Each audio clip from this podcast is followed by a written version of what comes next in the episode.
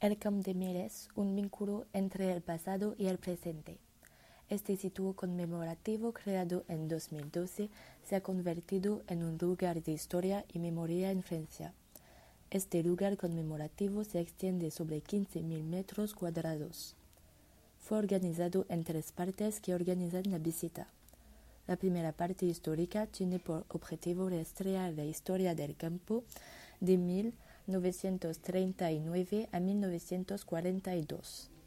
Además, hay una parte conmemorativa que permite una inmersión real en los lugares de vida de los presos y de las condiciones de vida para crear una toma de conciencia entre los visitantes.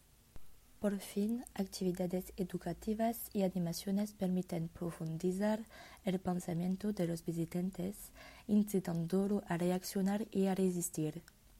Volvemos a la parte histórica introducida por la visualización de una película que permite a los visitantes descubrir la historia de un campo.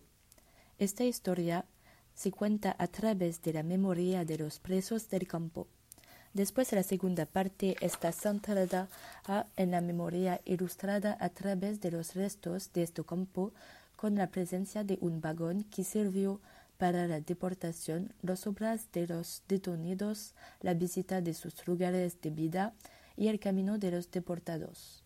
Por fin, la visita concluye en la parte reflexiva con diferentes actividades educativas e interactivas que quieren formatar la reflexión de los visitantes, hacer entender los mecanismos que llevan una sociedad construida y posicionada con valores a aceptar y perpetuar actos como los genocidios judíos, armenio, juandes y gitano.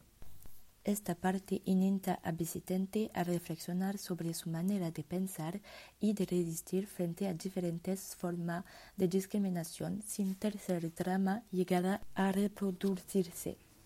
Este lugar no es solamente un lugar de memoria, sino también en su mayor parte un lugar de reflexión con una gran interactividad que permite expandir el pensamiento de cada visitante.